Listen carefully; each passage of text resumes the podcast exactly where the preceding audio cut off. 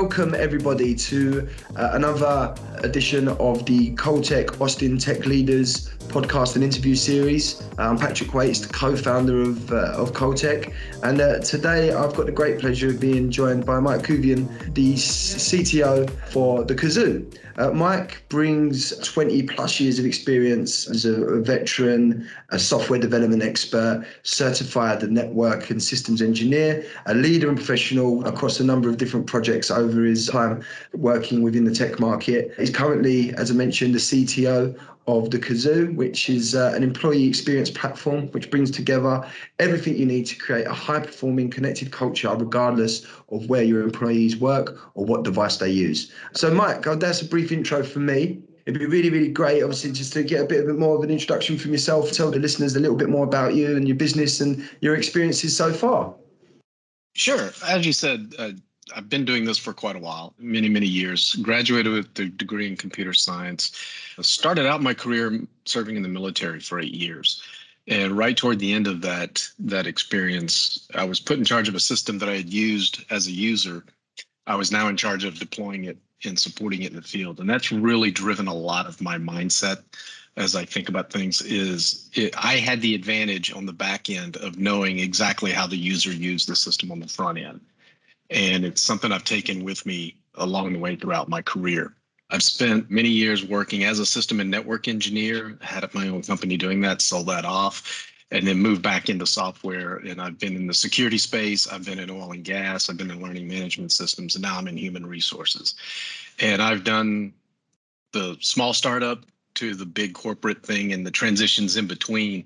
And really at this point, in my career, what I find the most fun is that small, just past startup phase company, yeah. 50 employees, 100, few million dollars in revenue, trying to get to that next level, whatever that's defined as.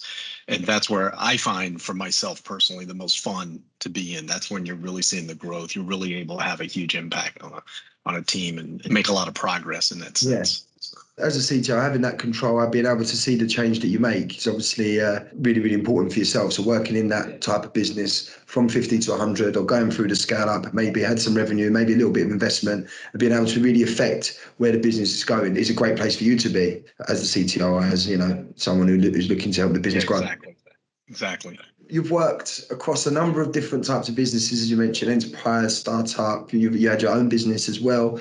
Majority based in Austin, where you are now, and and we, as we all know, the tech space globally, but in Austin is, is really sort of taking off. There's startups popping up every investment coming in left, right, and centre. What is it about that, you know, the Austin tech market, the Austin tech scene that's sort of impressing you the most? Well, Austin as a city is is just a great city to be in, especially if you're a big fan of, of live music like I am.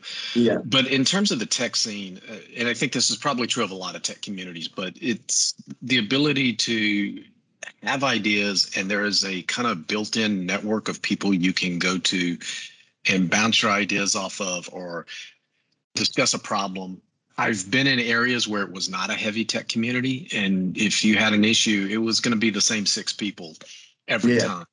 But here you get a, a large variety of folks that are coming in. And because we do tend to, most Austinites are not from Austin, they're coming from yeah. somewhere else, but you get fresh ideas, you get new ideas coming in all the time. That really helps drive things. It really helps kind of burn your idea in a crucible as to whether or not it's it's a viable one and you get to meet lots of great people. You know, my philosophy is I, I, like working with A players because they tend to attract other A players. They know other good people.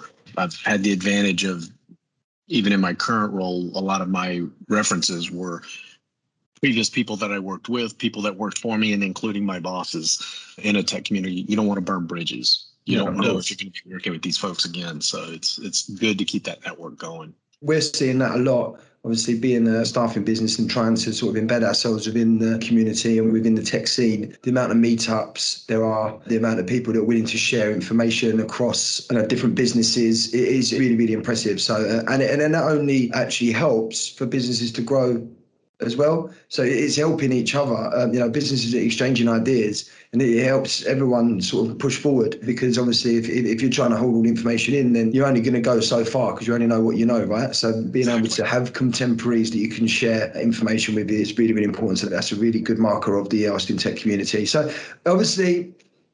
Mentioned earlier you've worked across loads of different sort of types of businesses, sizes, enterprise, startup. You've had your own startup, which was pretty successful. Looking at the success and failures of sort of startup business or scale up businesses, how can you best prepare a business for success or what sort of tips would you give if you're looking obviously in that market you're in now or maybe just just past startup scale up phase how can we best prepare for success yeah it really boils down to the two most common mistakes that i see businesses make that cause them to fail is one falling too in love with the technology.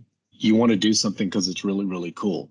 That's great and there is a, an r&d component that you want to do that but if you want to turn it into a viable business you need to make sure it solves somebody's problem.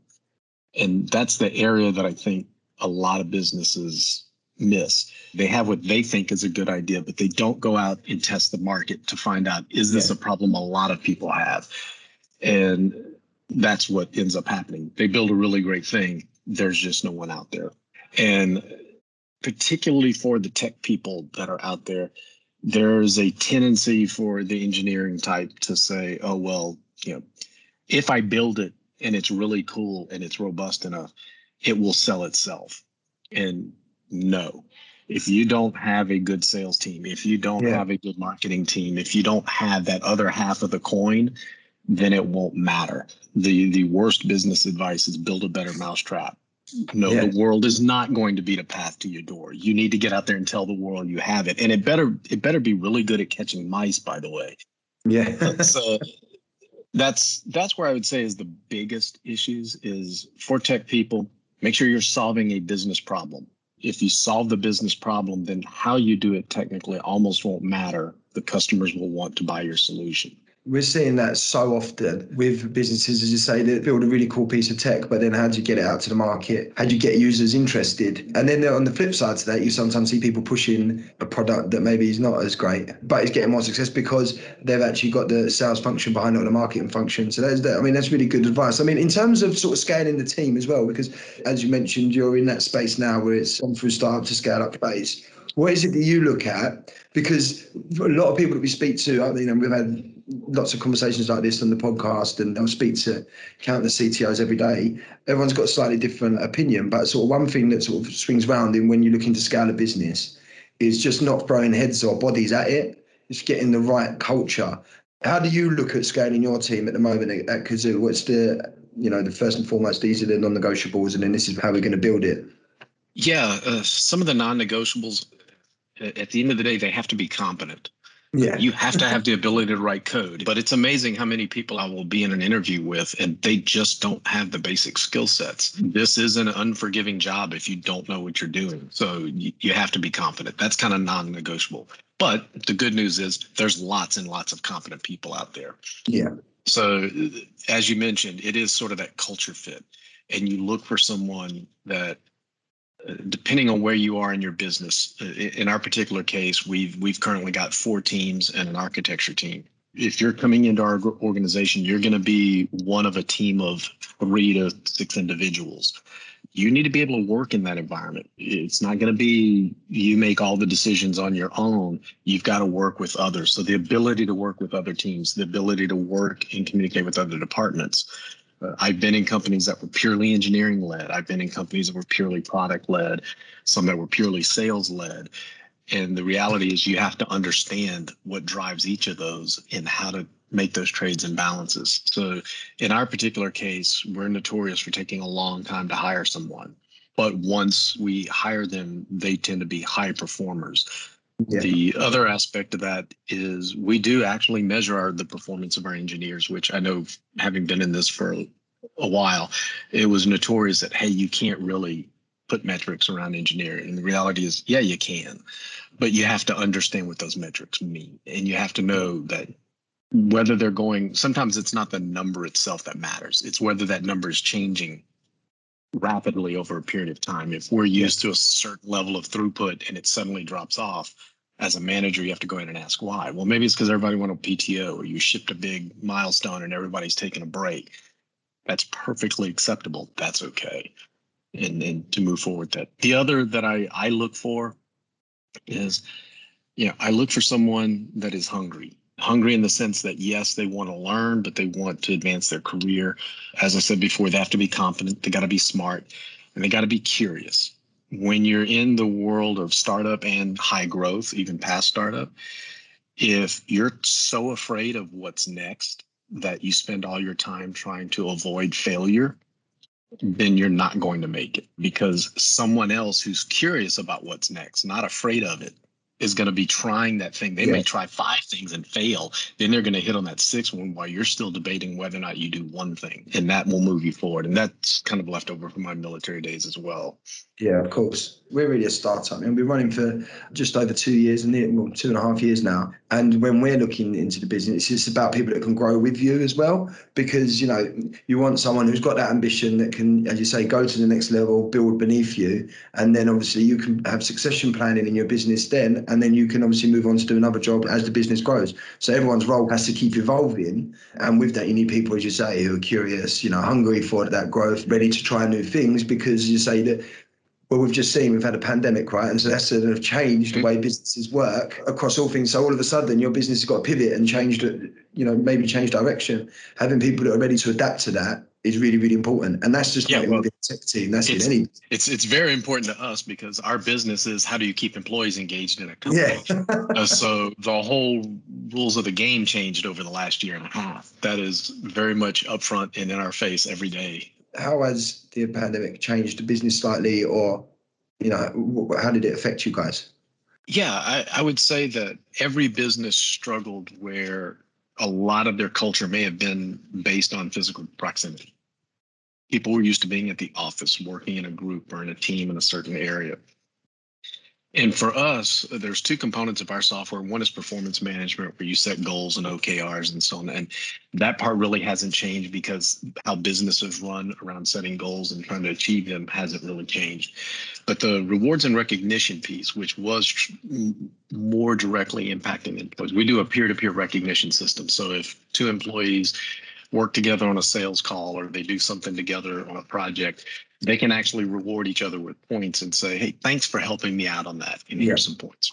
They can keep those points, accumulate them, and then they can buy from our catalog of over 3 million items, uh, much like their own Amazon store in some ways. What that allows is it builds that informal network. Every company's got an org chart. Everybody knows who they report to, but there's all these informal networks of groups that there are legitimate reasons for them to be working together. I'm in technology, I'm in the technology org chart, but I work with finance a lot.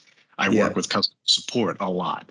There's not a formal structure, but there is that there. You can get that fabric and that feedback from your peers. And it's just proven people actually like recognition from a coworker more yeah. so than just that employee of the month or the award coming down from on high. Yeah, those are nice, but it's also nice when other people just day to day recognize the efforts you're putting in each and every day. And, and it's very satisfying. As people have scattered and they're working from home, a mechanism like this is something that helps maintain that culture that it used to be. You might get the pat on the back from somebody sitting next to you. Now you can at least get it, uh, still maintain that level of connectivity. There is nothing better than getting a pat on the back for something from someone. And as you say, using this platform and the way that you've structured it breaks down barriers within the business as well. Because you say you're not siloed to your one business unit, you're working with other people. So then you can reward those guys and say thank you for the work they've done. And it just builds that better, better culture for the business, I suppose. It's, it's more inclusive. It helps people to be engaged in the business. I mean, positive reinforcement has proven to be a good thing but you're engaged in the business. And it's well known there's multiple studies that engaged employees perform better. So it's for a business to have their employees engaged. Yeah, it's a fantastic platform and doing some great stuff. I mean, I've gone over some really interesting topics there and I really appreciate your time. I suppose for me, one of the things I always like to ask is as someone who's been in the industry for 20 plus years, you've gained a wealth of knowledge and, uh, and experiences. What piece of advice would you give to other, you know, CTOs, aspiring CTOs, heads of engineering, whoever it might be, that is, you know, looking to build a new tech function or or going through the startup phase? I would say learn how to speak the language of the other departments. Learn what's important to them. There's too much of a tendency at times on the engineering side to be to oh if i just give them all the technical facts they will clearly see the next step that we need to do And the thing is, if they're not technical in nature, they're just going to hear buzzwords. So you yeah. need to learn how to talk to the finance person. You need to learn how to talk to the sales or even your CEO and understand how to express things in a way that is meaningful for them. Because if you just go to them and say, well, I need this widget because it has so many of these, you know, really highly technical term measurements, they're not going to care. But if you tell the CFO, but it's going to allow me to double our productivity in six months, it's going to allow me to cut costs or it's going to allow our revenue to go up those are things they care about. So that would be the, the part of it. Yes, you need to know the technical side. You need to understand the latest trends and languages and technologies that are out there. But the other half of that is understanding the rest of the business. Hundred percent. I think that's that's a great piece of advice for anyone. Obviously, being able to ex- explain the benefits of what you're doing to different people, and then if, if everyone understands where you're going with the business or the reason why you're doing it, then as you say, it brings that culture together, puts everyone on the same road. So yeah, yeah. I think that's a good piece of advice. You plant the flag on the top of the mountain. You may have yeah. to take multiple trails to get there, but everybody knows where you're going. No, exactly. Whereas I had a, an expression yesterday which was quite good. Generally, roads on a map look pretty straight from you know north to south, whatever else. But if you're driving, it's never just you're still right. You always you're still doing lots of turns. So there's always going to be little junctions you've got to make or changes, and having everyone on the same trajectory or in the same mindset of knowing where the business is going can only help you get to where you're going much quicker. Right. So um, yeah, I think that's a great piece of advice. And then one more thing before we wrap up is technology changing all the time you know, there's always new, different platforms, ways of working, new technologies coming out. What solution or way of working or what piece of tech do you see that's going to make a big impact moving forward? What have you got your eye on? It's not necessarily new in that it's been a buzzword for a couple of years, but its adoption is not as as new. I, I really think more and more serverless uh, yeah. is really what I see is the more practical thing over the next five years to, to start taking up. You're seeing a lot of businesses move to it now. You're seeing a lot of businesses talk about it. But I also still get a lot of our clients that, you know, our architecture is that way. And I'll get a lot of clients that say, well, where are your servers located? What are they, what operating system they're running? It's like, no, that's not even applicable. It's it's a different world. The reason for that is the technology's there what I see a lot of people doing now is they're using that technology, but still designing it out of the classic sense. So they're not fundamentally building their software from the ground up to be in this new paradigm. And that wave is just really starting to roll out into practical products today. I think that's where it's going to explode because when you truly build a product to be completely serverless, to be a microservice, to be fully cloud based, you're thinking about how to build it is so different yeah. It's not the language. It's not the latest framework. You know, frameworks come and go all the time. It's that fundamental shift that I think is as much of a shift as we had a few years back when when things went from procedural coding to object oriented. It's that much of a fundamental change to how things are coded. We're seeing a lot of companies looking to move towards serverless environment, obviously cloud adoption, microservices. So yeah, we're going to see more and more of it as well. So yeah, thanks very much for that, Mike. As I say, really, really appreciate your time today. Really, really insightful. And look, I really appreciate your time. Thank you. Thank you, Patrick.